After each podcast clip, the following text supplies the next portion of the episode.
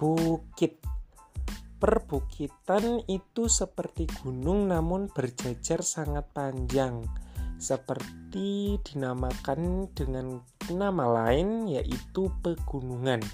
Pegunungan yang tertinggi yaitu pegunungan Everest atau pegunungan Himalaya. Di sana terdapat es yang menyeliputi pegunungan tersebut. Namun di Indonesia pun ada pegunungan Pegunungan Jayawijaya. Nah, itu pun memiliki puncak es di puncak Jayawijaya. Dan lain ada yang lain itu pegunungan Dieng.